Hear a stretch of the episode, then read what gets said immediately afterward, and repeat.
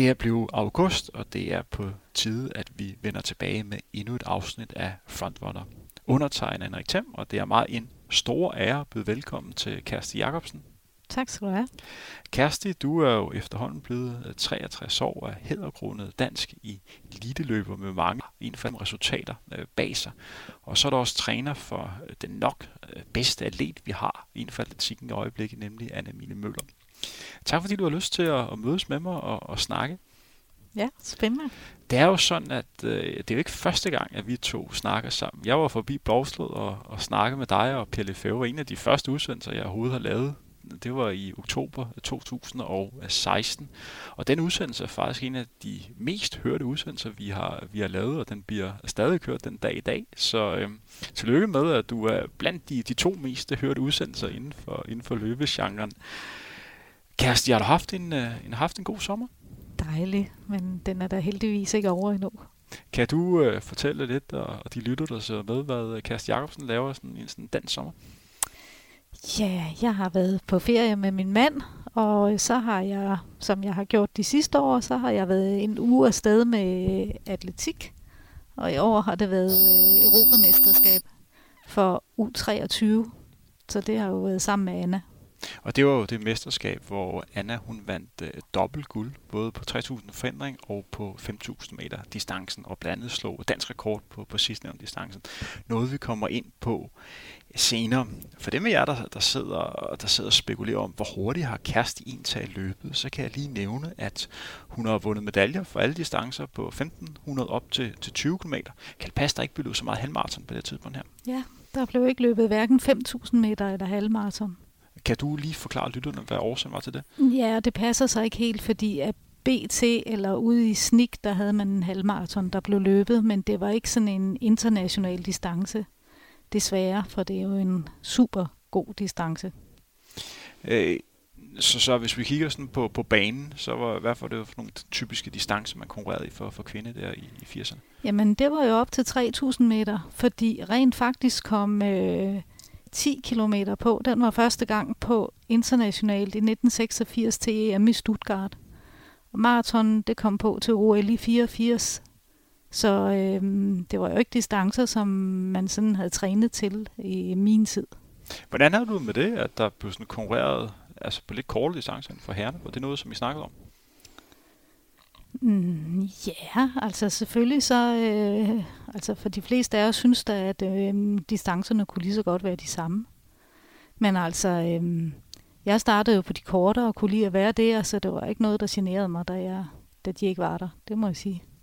Men hvis vi går ind og kigger på, hvor, hvor hurtigt du rent faktisk har løbet, du må lige uh, korrigere mig, hvis jeg kommer til at sige noget forkert, men uh, jeg har fundet frem til, at du på 15 meter har løbet 4.21, har løbet 16.25 på en 5.000 meter, og en 10 km på 32.31, og så 20 km landevej på 1.08.27, og 2.32.53 på, på maraton. Er det korrekt?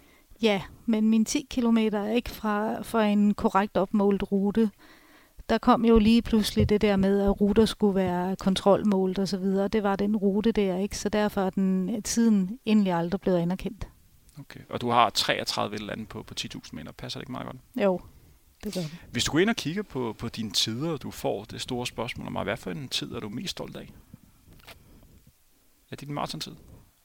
Stolt af? Ah. Mm, jeg vil sige, maraton. Jeg har løbet nogle rigtig gode resultater på maraton, synes jeg, men øh, der kommer vind og vejr jo ind, så det er ikke min hurtigste tid. Jeg synes, der er mit bedste løb. Så øh, hvis vi lige øh, prøver spørgsmålet en gang til, hvad for en tid er du, du er mest stolt af? At vi øh, er inde på den her 20 km landevej, det er jo heller ikke helt også 1.08, 27, det er, jo, det er jo hurtigt, hvis man lige lægger det frem på en halvmarathon, så mange af jer måske bedre kan sammenligne sig selv med. Så er det jo sådan, hvad er det, 1.11 eller sådan noget, vi, vi nærmer os her? Nej, det er faktisk en mellemtid for en halvmarathon. Er det en mellemtid på en halvmarathon? Ja, det ja. er det. Så en mellemtid, hvor jeg løb 1.12 eller andet. Okay, okay. Ja, så, så, så der blev løbet alligevel lidt uh, halvmarathon ja, ja, på, på det tidspunkt. det gjorde der. Men jeg kan da også huske, at man løb alene stort til det, hvis man løb nogenlunde til. Og du var jo en del af den her sådan 80'er-generation, øh, som fik rigtig, rigtig gode resultater, både på, på kvinde- og herres side. Det, som mange kalder den danske løbesports øh, guldalder. Men der er jo danske løbetalenter på, på vej frem, blandt andet hende, som vi skal snakke om i dag, nemlig Anne Mille Møller, som har sat flere danske rekorder og fik den her fantastiske placering som nummer 15 ved verdensmesterskabet i cross. En ting, jeg også lige skal nævne, det er jo, at du har vundet flere store maratonløb. Øh, og blandt andet blev nummer 5 ved, ved London Marathon. Der er jo ikke mange, der kan blære sig af at være i top 5 ved, ved London Marathon. Så øh, det er lidt af en person, vi får, får snakket øh, i, i dag. En ting, jeg også lige skal, øh, skal have med, inden vi går rigtig i gang med, med dagens program. Kan du også lige fortælle lytterne, hvad du laver til daglig, udover at øh, hjælpe Anne Møller og have noget med blomsterløberne at gøre? Jeg arbejder i PostNord, og jeg arbejder primært med arbejdsmiljø, men vores certificeringer i arbejdsmiljø, miljø og kvalitet. Det lyder som et spændende arbejde. Ja, det er okay. Det vi, skal, det vi skal snakke om i dag, det er, at vi skal kigge lidt tilbage på den udsendelse, vi lavede i 2016, og snakke lidt om, hvad der er sket med Anna, for den Anna, der var i 2016, og den Anna, som er i dag i, i 2019. Så skal vi kigge lidt på, på fremtiden. Hvor god kan Anna øh, blive, og, og, hvad, og hvordan ser hendes træning ud nu i dag? Så skal vi se lidt tilbage på din øh, løbekarriere og dit arbejde som træner, og hvorfor det kan være, at der ikke er, flere kvindelige øh, trænere træner herinde i, øh, i atletikken og i løbesporten. Men allerførst, når vi kigger tilbage på den her udsendelse, vi havde i efteråret 2016, og du ser den Anna, som du snakker med i dag, som du har lige været til Europamesterskabet med. Hvad er der sket på, på de tre år ude, udover at hun er blevet betydeligt bedre løb? Anna har lært en masse ting om løb. Hun har lært, hvordan hendes krop reagerer på træning, og så er hun blevet ældre, mere moden. Så øhm, det, der i høj grad er sket, det er, at Anna hun er blevet bedre til at styre sin træning. Og selvfølgelig kan man også sige, at jeg er blevet bedre til at øh, måske give Anna de rigtige ting. Hvordan er man bedre til at styre sin træning? Mm. Anna er ikke... Anna løber det, man aftaler, og det har hun altid gjort, men hun har ikke altid forstået, hvorfor man ikke skal træne mere. Så, og det er jo sådan ret normalt hos unge talenter. I dag der er Anna meget klar over, at det er en hårfin balance, hvor meget man kan tåle at træne. Hvordan er jeres samarbejde, dig og Anna? Hun er jo flyttet til England her for et år siden, og hun studerer vel øh, derovre og passer, sin, øh, passer sin, sin træning.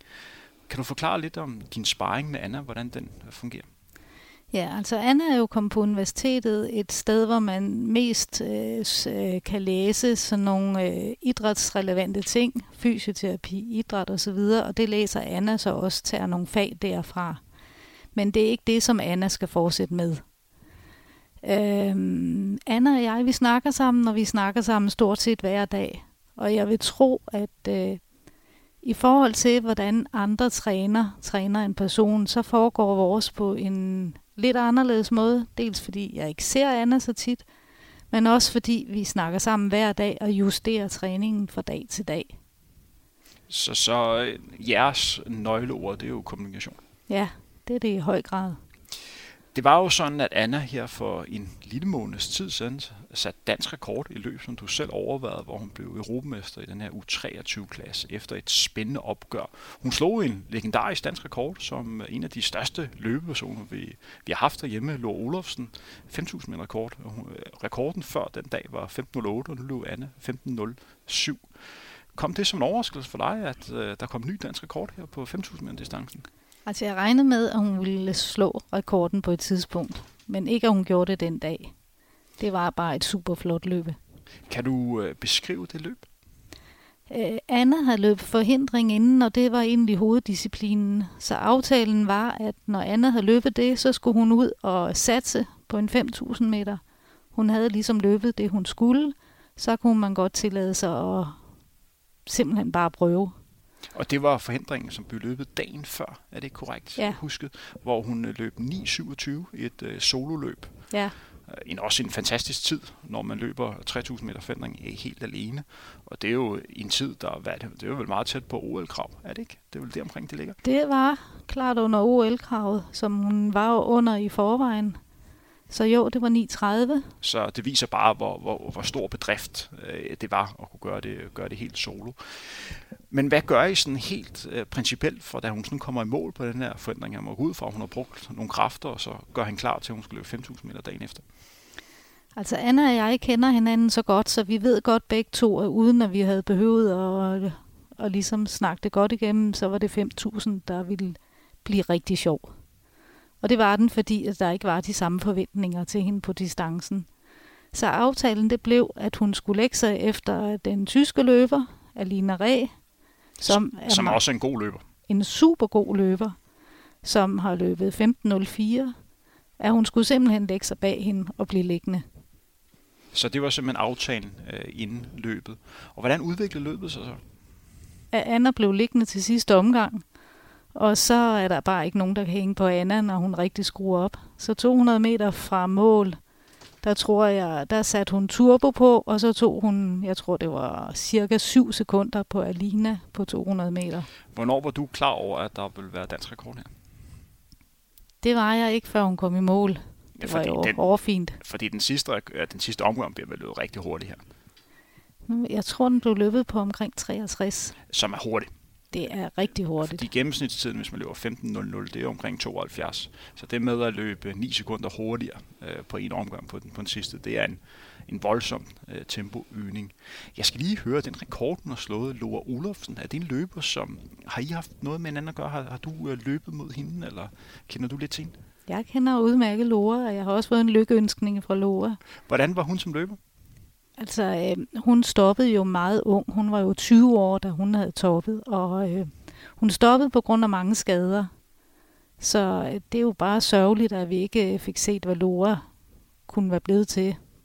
Altså, Lora løb jo de der distancer, inden de var anerkendt for kvinder. Så man kan jo sige, at Lora, hun havde den fordel, at hun kunne løbe i blandet heats, så hun kunne få en hare til at trække, trække sig. Så hun havde jo mænd med i heatet, da hun løb de hurtige tider. Hvor Anna, hun er jo nødt til at vente til, at hun øh, får en start i et rigtig godt heat, og et heatet passer, og vejret er godt. Det er jo nærliggende at, spørge ind til, nu har hun løbet 15.07, og der ligger jo sådan en, en magisk grænse, der hedder, hedder 15.00. Er det noget, som I, I snakker om, at det kunne være interessant for en under de her 15 minutter? Ja, selvfølgelig. Er det noget, som vi kommer til at, øh, hvad kan man sige, øh, at prøve at fokusere på her øh, senere i, i 2019? Men den tid er hun jo også kvalificeret både til OL og, og, og til VM. Jeg går ud fra, for at få det på det rene, hvad er det for et øh, distance, I sådan satser på øh, til VM i Doha i starten af oktober? Så vidt jeg kan forstå, så har hun jo kvalificeret sig på tre distancer. Øh, lige nu hun har kvalificeret sig på 60.000 forhindring, og så på 5.000 meter, og så på 10.000 meter, fordi hun blev øh, kom i top 15 til, eller top 20 til, til, til verdensmesterskabet i, i cross. Men det er vel forhindring, hun satser på, er det ikke? Det er forhindringen, hun satser på. Men det er så heldigt, at man øh, starter med forhindringsløb, så øh, allerede første dag er der indledende på forhindring, og tre dage efter er der finale, og to dage efter finalen, der er der 5.000 meter, så Anna hun løber begge distancer. Det bliver, det bliver spændende. Skal du selv derned? Ja. Og øh, hvordan ser forberedelserne ud op til, til verdensmesterskabet? Det er varmt i Doha, men altså man løber i en, øh, på et stadion, hvor man kan få temperaturen ned på 26 grader.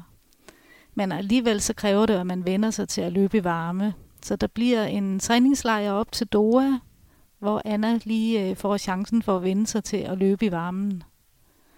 Og hvordan arbejder sådan helt konkret med at, at vende kroppen til at, at, at løbe i varmen? Det var vel også varmt, da, I løb, eller da hun løb i Sverige, var det ikke? Nej, det var sådan en almindelig dansk sommer.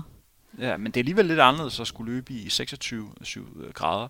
Hvad er det for nogle ting, man kan gøre, udover at tage et sted hen, som, som minder lidt om øh, det, man skal løbe i?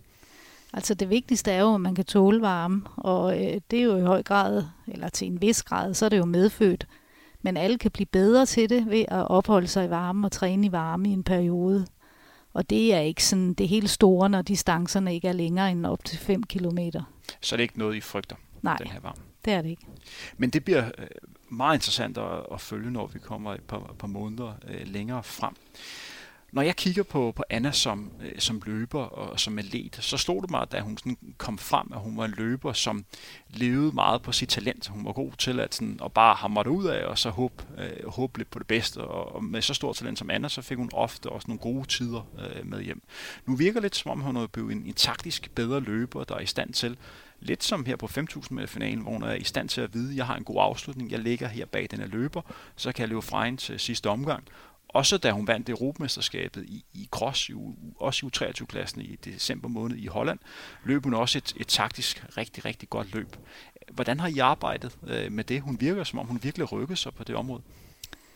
Altså, jeg synes egentlig altid, at Anna har haft en rigtig god fornemmelse for løb. Så at øh, hun har endelig kunne klare sig mere eller mindre fra starten på sin egen fornemmelse.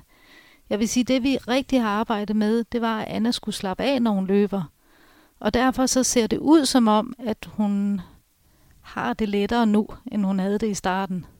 Og hvordan arbejder med, at man skal lære at slappe lidt mere af? Jeg tror, der er mange, som sidder og hører med i det program, så godt kunne tænke sig at vide, hvordan slapper man mere af, når man løber så hurtigt som Anna? Vi har rettet på løbestilen og på skridt, og hvordan hun selv skulle føle det, når hun løber. Og det har vi rettet på at holde fast i i alle træningspas. Og det tror jeg egentlig har været ret vigtigt. Hvis vi spoler sådan lidt tilbage og så tager udgangspunkt i den her 15. plads øh, til verdensmesterskabet i cross.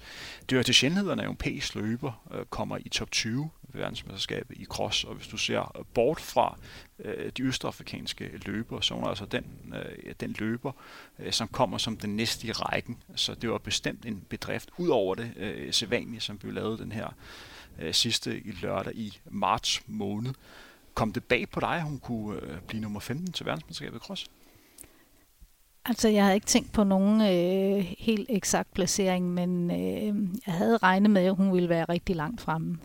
Fordi udover Anna er et løbetalent og har høj, høj ildoptagelse osv., så, så kan Anna lide at løbe cross. Og igen, hun har en rigtig god fornemmelse for at løbe i terrænet. Så den kombination, den er jo det, der skal til. Er cross også et område, som man kunne satse endnu mere på i, i fremtiden? Det er jo svært at, at sige, at man ikke har sat sig på det, når man er blevet nummer, nummer 15 og leveret en af de, de bedste danske præstationer øh, igennem tiderne, men er top 10 for eksempel noget, man sådan kunne arbejde videre med? Det tror jeg helt klart. Altså, jeg tænker jo også, at øh, det skal også være sjovt at løbe, og øh, for Anna, hun kan lide at løbe cross, jamen så skal hun selvfølgelig løbe cross. Det er jo super god træning til det hele. Og cross i sig selv er jo øh, seværdigt også. Kan du komme lidt ind på det? Øh, hvorfor er det så god træning? Hvad er det, som, som cross kan? Øhm, I cross, det er øh, mega hårdt at løbe, men du skal også kunne forstå banen, så du ikke løber for hårdt de forkerte steder. Og for hårdt, det vil sige, at øh, et er at kunne komme op ad bakkerne, men man skal også kunne fortsætte, når man er kommet op af dem. Så det er ligesom at kunne forstå og bruge kræfterne rigtigt hele vejen. Og det var jo verdensmesterskab, som blev afviklet på, på dansk øh, jord i Aarhus. Du har været med i, i løbeverdenen i en del år. Hvordan var det for dig at have øh, og stå og overvære det på, på dansk jord? Jamen, det var jo mega stort. Altså, jeg synes også, det var utroligt, at hun kunne kæmpe så flot lige til det sidste, når man nu har set, hvor hård ruten var. Den her bedrift, den fik jo stor opmærksomhed. Altså, jeg stod selv og var ekspert på, på TV2 og kunne dog nok få mine arme ned, fordi at jeg havde ikke regnet med, at hun ville komme i, øh, hvad kan man sige, top 15. Jeg kan lige nævne, at jeg på dage før var blevet øh, kontaktet af Danske Spil, der ville have kommet og lavet sådan en vurdering på, hvordan løberne kunne klare sig. Og så blev spurgt, er der nogle danskere, der kommer i top 20?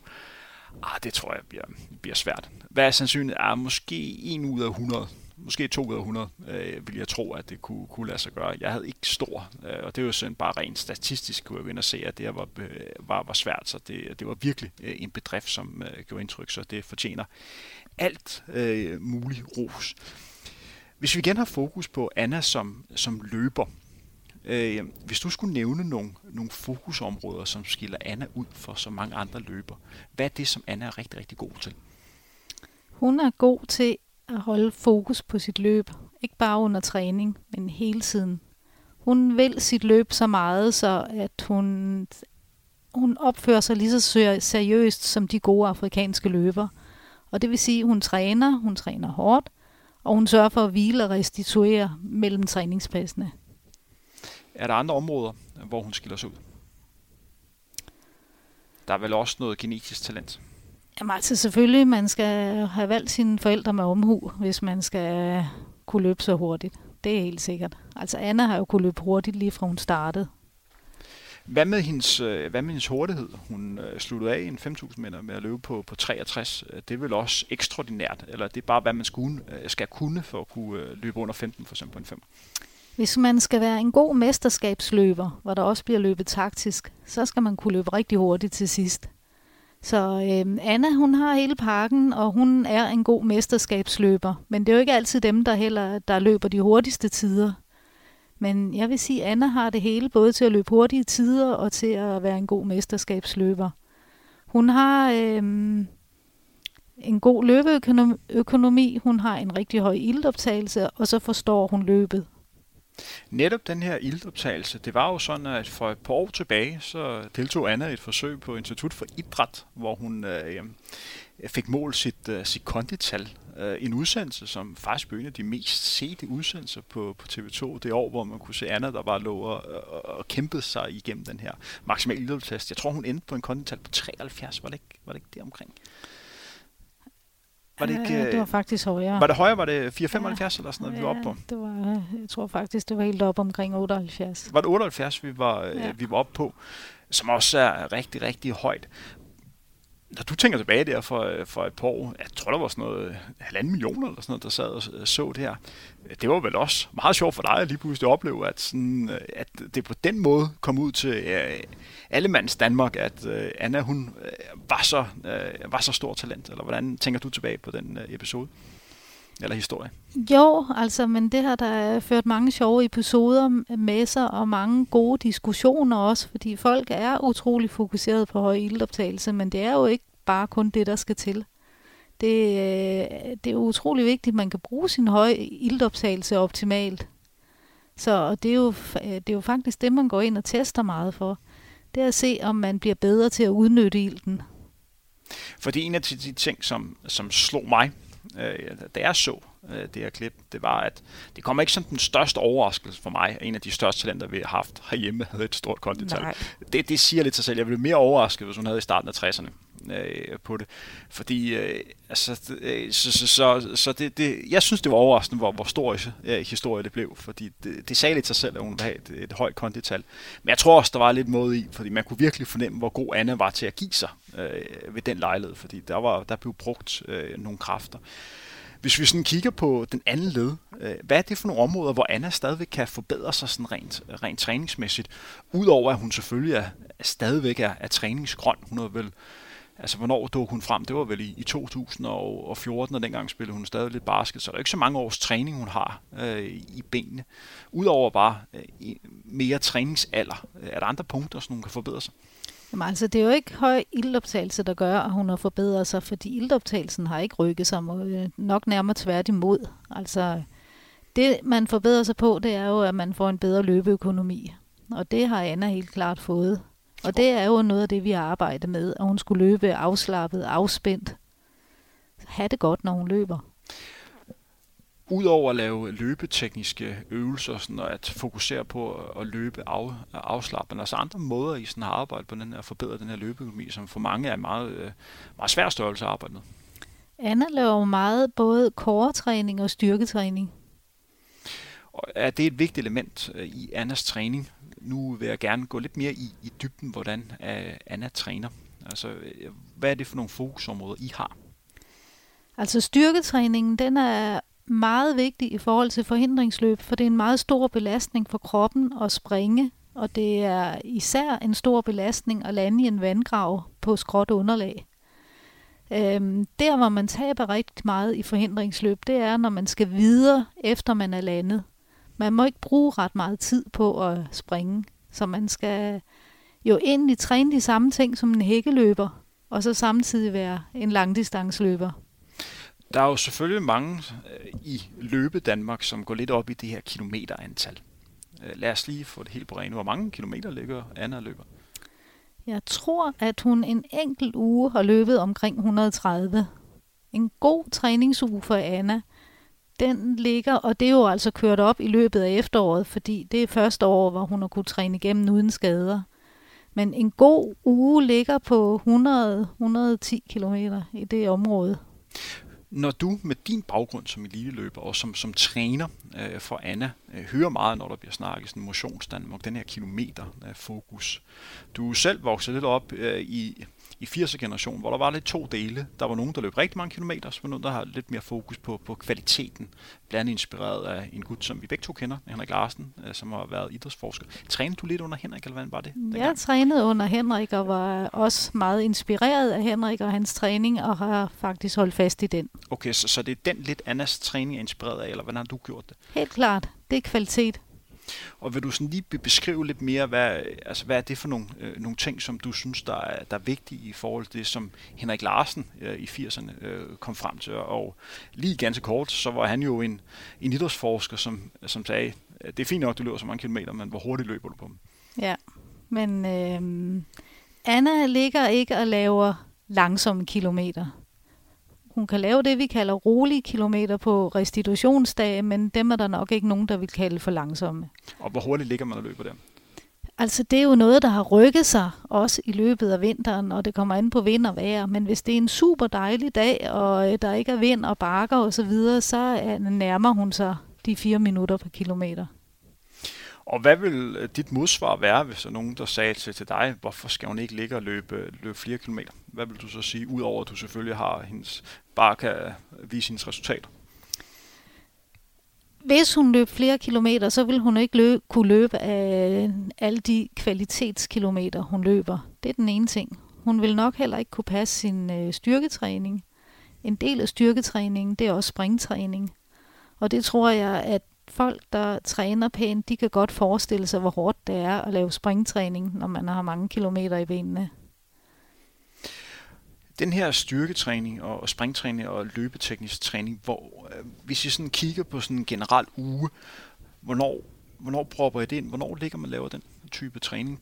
Øh, er det efter øh, jeres såkaldte rolige dage, at man går i gang med det? Nej, Problemet med at skulle træne så meget så hårdt, som Anna gør, det er, at man har også brug for restitutionen, og den er rigtig vigtig. Så derfor bliver styrketræning og øh, alternativ hård træning, det bliver lagt sådan ret tæt på den hårde intervaltræning, så man prioriterer øh, restitutionsdagene. Er det så på samme dag, man lægger det? Ja.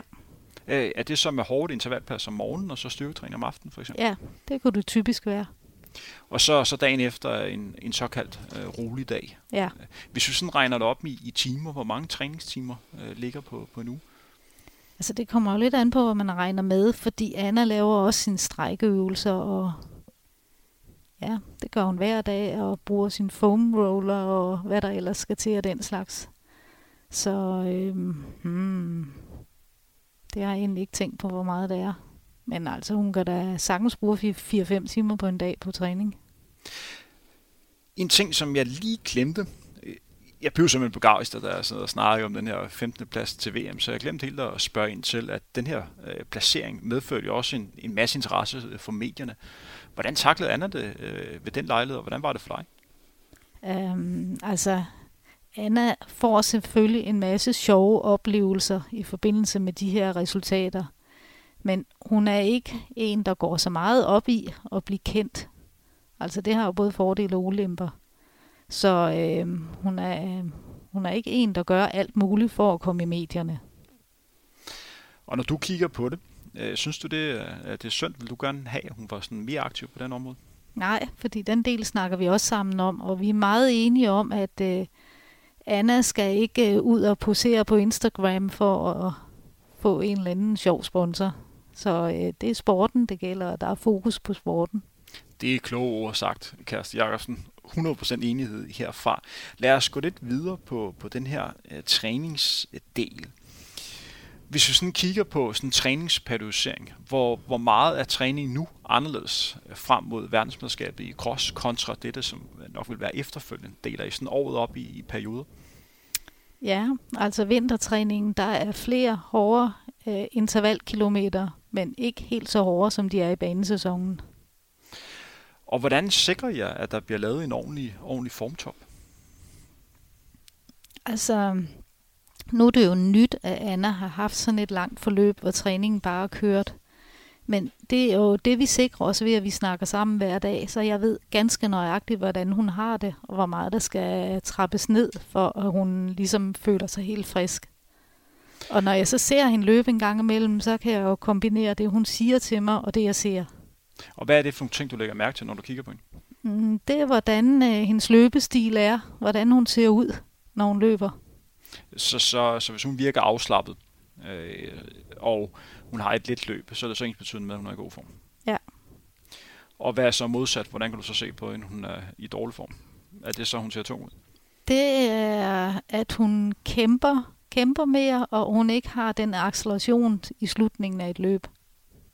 Hvis vi går ind og kigger på, på fremtiden øh, for Anne Emilie, øh, jeg har lidt den holdning, at lige nu står hun i en situation, hvor hun har mulighed for at sætte dansk rekord på alle distancer hjemme for 800 meter op til maraton.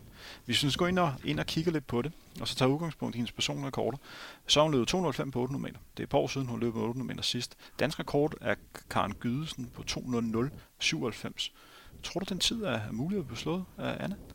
Altså, det vil nok være den, der vil være sværest at slå. Men altså, det vil ikke være en tid, som Anna går efter, fordi den kræver noget specialtræning. Og den specialtræning, den er ikke forenlig med de ting, hun gerne vil. Det giver også, øh, giver også god mening, men hvis vi skal snakke om, når vi kommer længere frem, og for eksempel snakke om at løbe 14.45 på, på en femmer, så kan man argumentere for, at man også skal have den speed, der gør, at man i princippet vil være i stand til at kunne løbe det. En anden ting, så at kunne gøre det. På 1500 meter er den danske rekord, har et Jensen 407.18. Anna har lige i øjeblikket, hvad er det, 409? 409. Så det er vel også en, en tid, som er forholdsvis realistisk. Ja, det mener jeg. Og så er vi på en, øh, på en 3000 meter, øh, hvor den, den danske rekord hedder 8.42.3. Det er vel også en tid, som Lora har. Og det er har, også en Lora-tid. Og, og Anna har 8.47 ja. øh, for et par år tilbage. Den er vel også i spil? Ja, og den vil Anna rigtig gerne tage. Så hun vil gerne man slet alle Lore Olofsens tider? Altså problemet er jo igen at komme ud i stævner, hvor der er det rette felt, fordi at løbe solo på de tider der, det er altså rigtig svært. Ja, det er det, når man rammer øh, det her niveau. Der er sikkert nogen, der gerne vil vide, hvordan den lader sig gøre med at få start til de, til de gode stævner. Hvem arbejder hun sammen med der? Jamen, hun har en manager, der hjælper hende med starterne.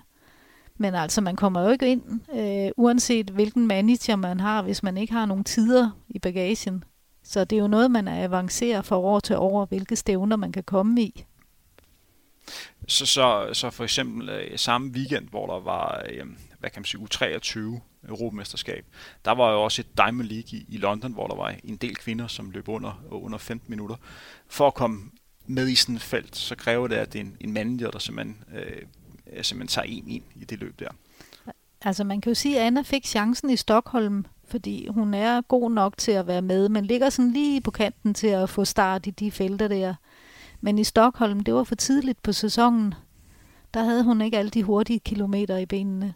Og det var der, hvor hun løb 15-21, var det ikke? Nej, 22. 22. Ja. Øh, I et løb, hvor at, øh, der ligger en gruppe, der ligger løber omkring 15.00, og hvor hun ikke helt kommer med i den hastighed, og i princippet ligger og løber sit eget løb ja. bag hovedfeltet. Og ligger i princippet løber meget stabilt i forhold til dem. Ja. Altså, så det var vel en, en god tid, når man sådan tager udgangspunkt i det. Altså, det var flot løbet af hende under de omstændigheder. Vejret var heller ikke godt, og det blæste og det ene og det andet. Men altså, nej, det var rigtig ærgerligt. Vi havde håbet på, at feltet knækkede over, så der var nogen at løbe efter, og det var der bare ikke.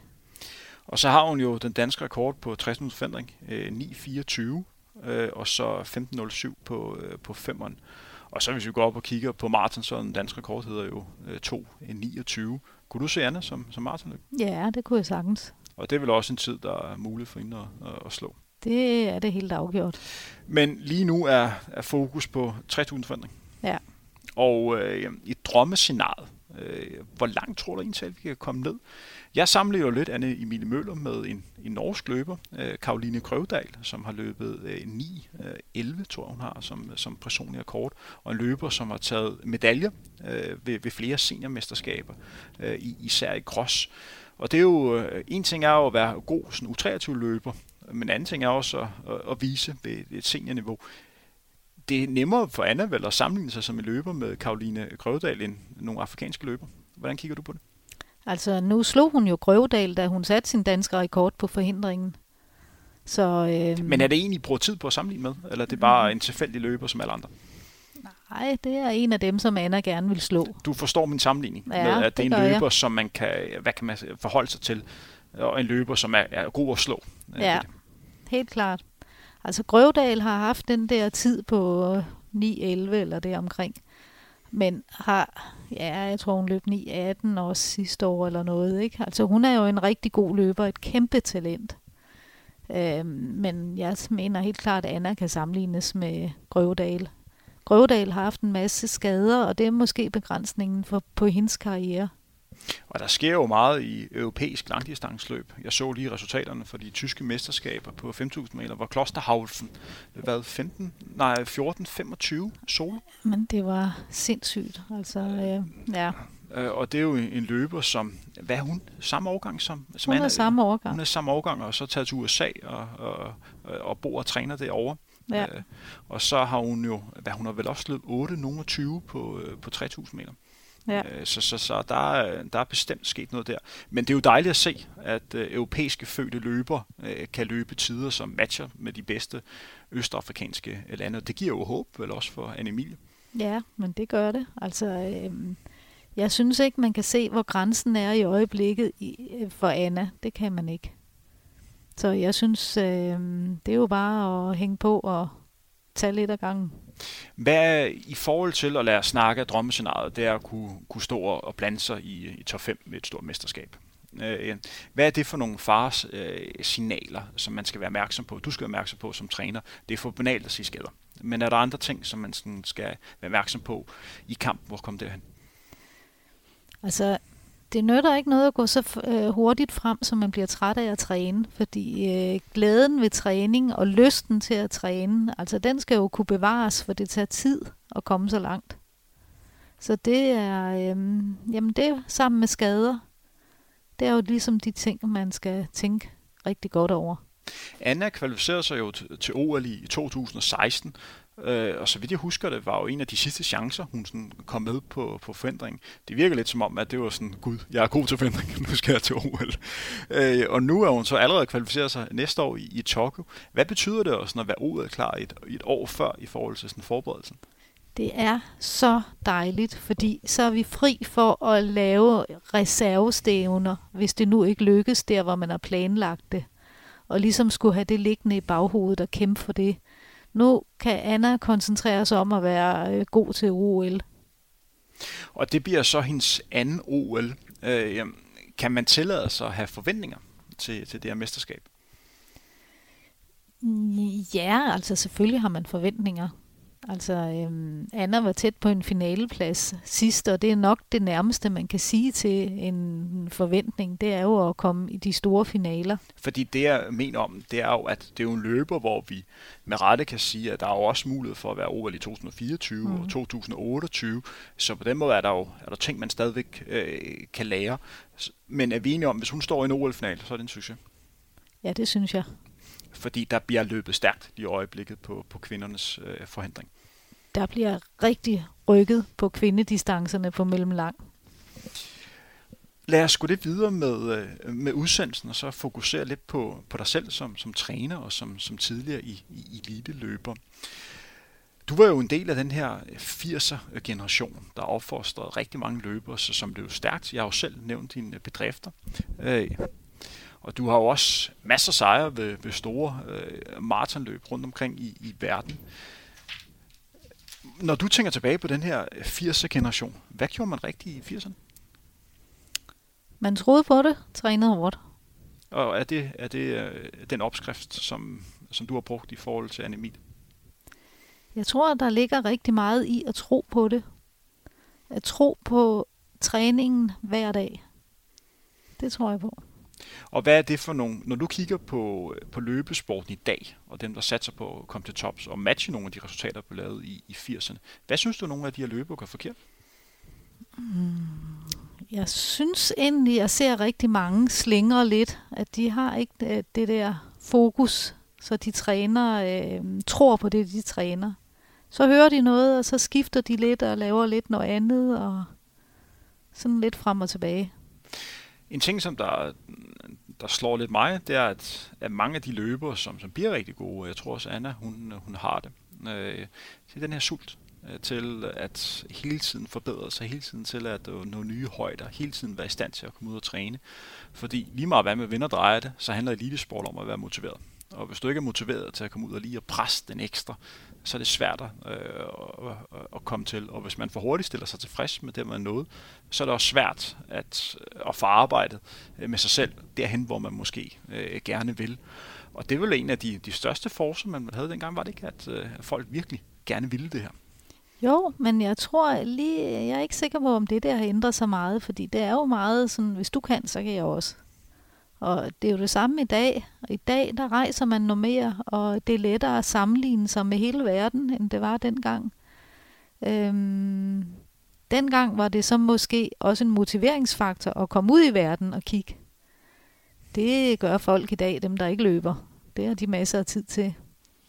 Så øhm, jeg ved ikke, om jeg ser den helt store forskel. Måske er, øhm, har folk det for godt i dag i Danmark til at lægge så mange kræfter i det? Jeg ved det ikke. Det kan også godt øh, være. Hvordan ser du... Øh, øh, altså, der er, jo, der er jo sket meget i det med at, at være løber øh, i dag. Alle har jo en, en GPS-ur, og alle kan jo stort set måle, opmåle, hvor, hvor langt de har, har løbet. Hvordan gjorde du selv tilbage i, i, i 80'erne, når man sådan skulle opmåle de, de distancer? Det er jo vel en helt anden verden, når man snakker sådan træning. Det er det i høj grad. Altså der vidste man jo cirka, hvor lange ruterne var, og cirka, hvor hurtigt man løb, og mere behøvede man jo ikke at vide. Så du lå og løb rundt nogenlunde på de samme, øh, samme strækninger? Ja, jeg vidste jo, hvor hurtigt jeg løb, så det behøvede jeg ikke. Jeg havde en meget god fornemmelse af mit tempo. Og jeg vil da også sige, i forhold til Anna, hun har også GPS-ure og noterer alt ned, så vi kan følge det og alt muligt, men øh, det er simpelthen ikke, fordi jeg kigger så meget på hendes tider. Jeg kan godt se, når hun træner det, hun, øh, hun kan holde til, og så kan hun ikke gøre det bedre. Så det er mere vigtigt for dig, hvad du selv ser med dine egne øjne, og hvad du selv hører øh, fra Anna, end for eksempel en masse data fra GPSU. Ja, helt klart. Jeg sidder ikke og tjekker det. Hvis man går ind og kigger på, at du har jo været med i det her game her i, i mange år, og du er jo en træner, i løbesporten. Løbesporten, som er lidt blandet af en mandsdomineret øh, verden. Der er mange mænd, som er, som er træner inden for, inden for, for løbeverden. Hvordan ser du det at være, være kvinde i, øh, som træner i, i løbesporten? Um, altså... Og er det noget, du har tænkt over? Ja, det har jeg. Og jeg synes jo på nogle måder, altså jeg er jo ikke særlig afhængig af at have noget teknik øh, har hverken været det over for mig selv, eller i forhold til at træne andre. At jeg ved ikke, om det er typisk øh, en kønsforskel. Det er jeg ikke helt klar over.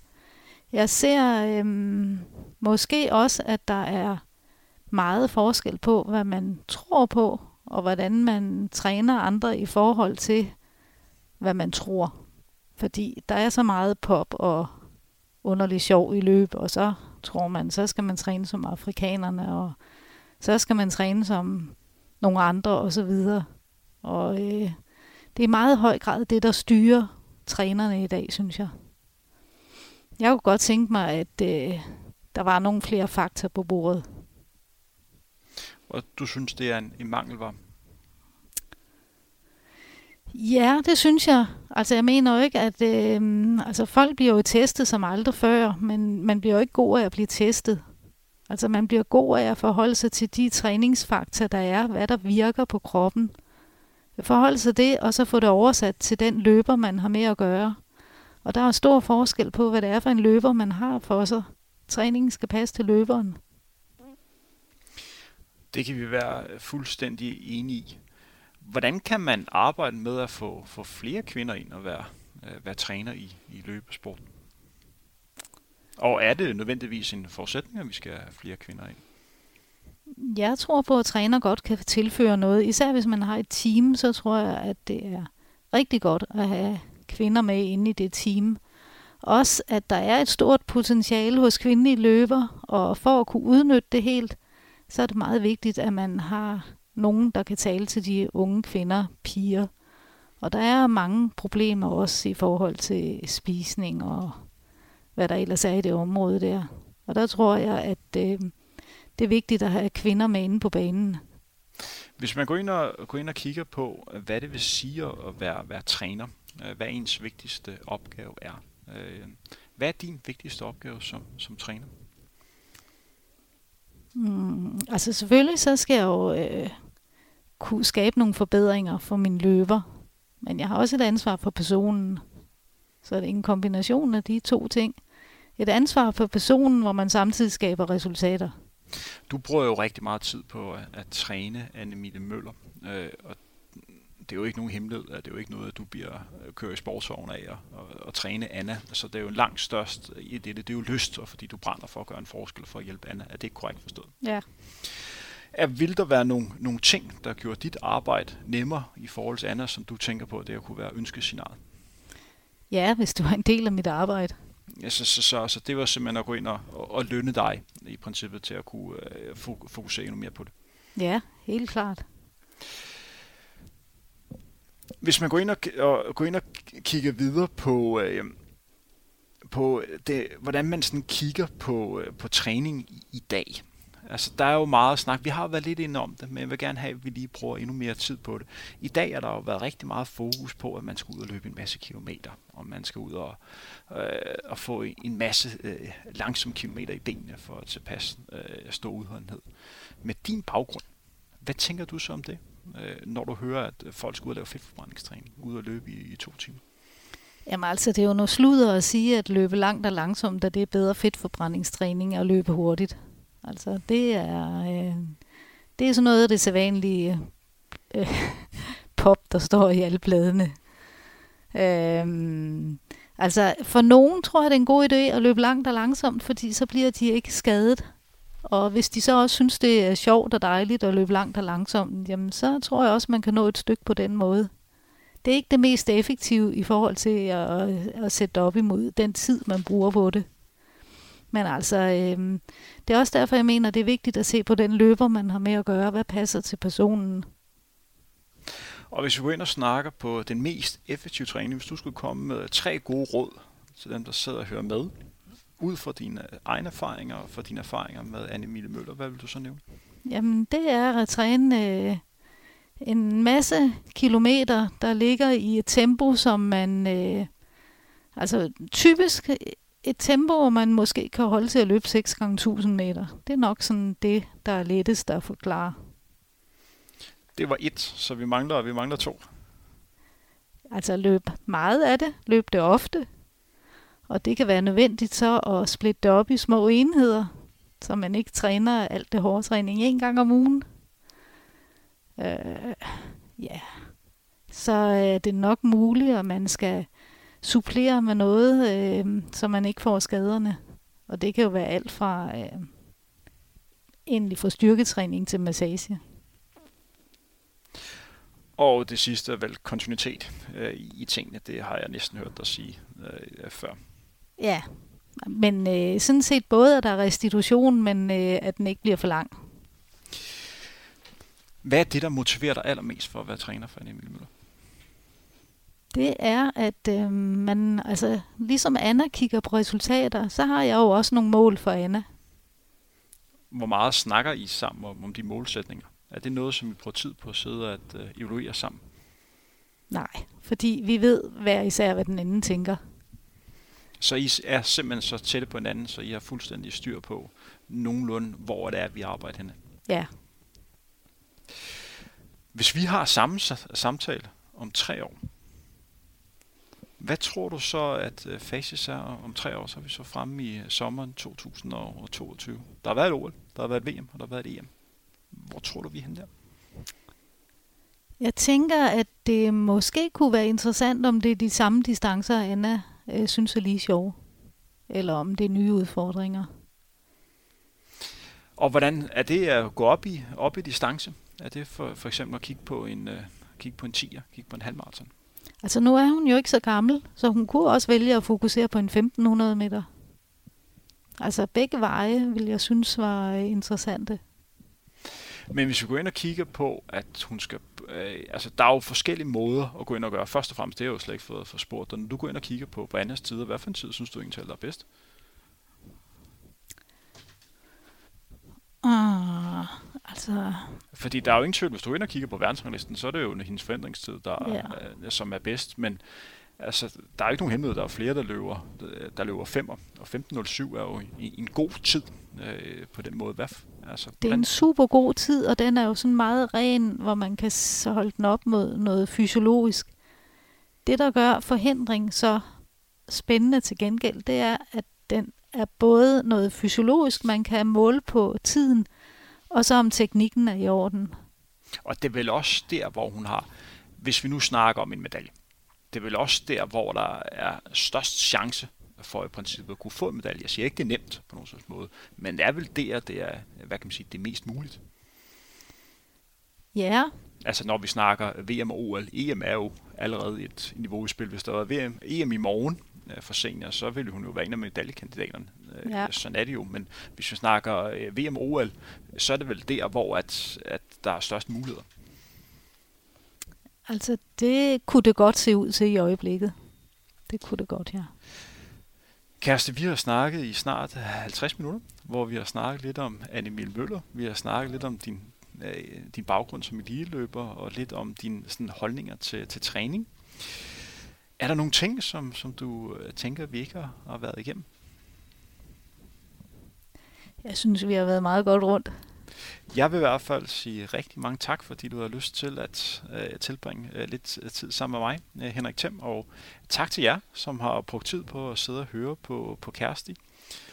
Alt muligt held og lykke, og tusind tak for, for det store arbejde, øh, du gør for Anna og for, for dansk løb og dansk atletik. Øh, der er rigtig mange, som så følger med i Annas øh, løbekarriere, så jeg er sikker på, at jeg siger for, for mange vegne tak for dit øh, arbejde, og held og lykke i resten af, af 2019-sæsonen og frem mod 2020. Vi går jo ind i et, et spændende år. Der er jo mange store mesterskaber. Der er jo, hvad er der inden for næste år? Der er vel VM. Der er også VM inde, men det tror jeg ikke er interessant for, fanden. Så er der Europamesterskab i cross. Så er der et EM, og så er der, så er der OL. Så der, der er mange ting at, øh, at tage fat i, og det bliver rigtig spændende.